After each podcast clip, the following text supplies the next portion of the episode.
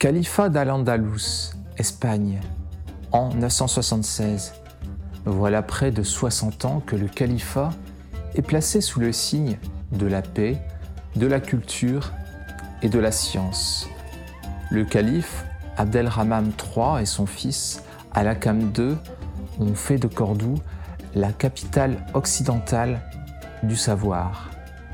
Mais Alakam II meurt jeune et son fils n'a que 10 ans. L'un de ses vizirs, Amir, saisit l'occasion qui lui est donnée de prendre le pouvoir.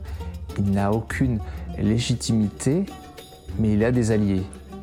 Parmi eux, les religieux radicaux, humiliés par le règne de deux califes épris de culture grecque, indienne ou perse, de philosophie et de mathématiques. Le prix de leur soutien est élevé. Ils veulent voir brûler les 400 000 livres de la bibliothèque de Cordoue. La soif de pouvoir d'Amir n'ayant pas de limite, il y consent.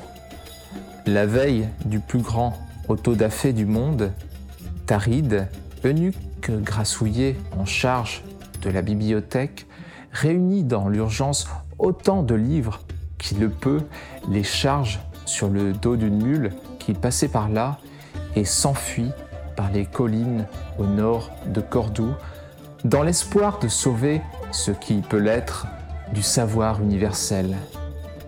Rejoint par Lubna, une jeune copiste noire, et par Marwan, son ancien apprenti devenu voleur, il entreprend la plus folle des aventures, traverser presque toute l'Espagne avec une bibliomule surchargée, poursuivie par des mercenaires berbères.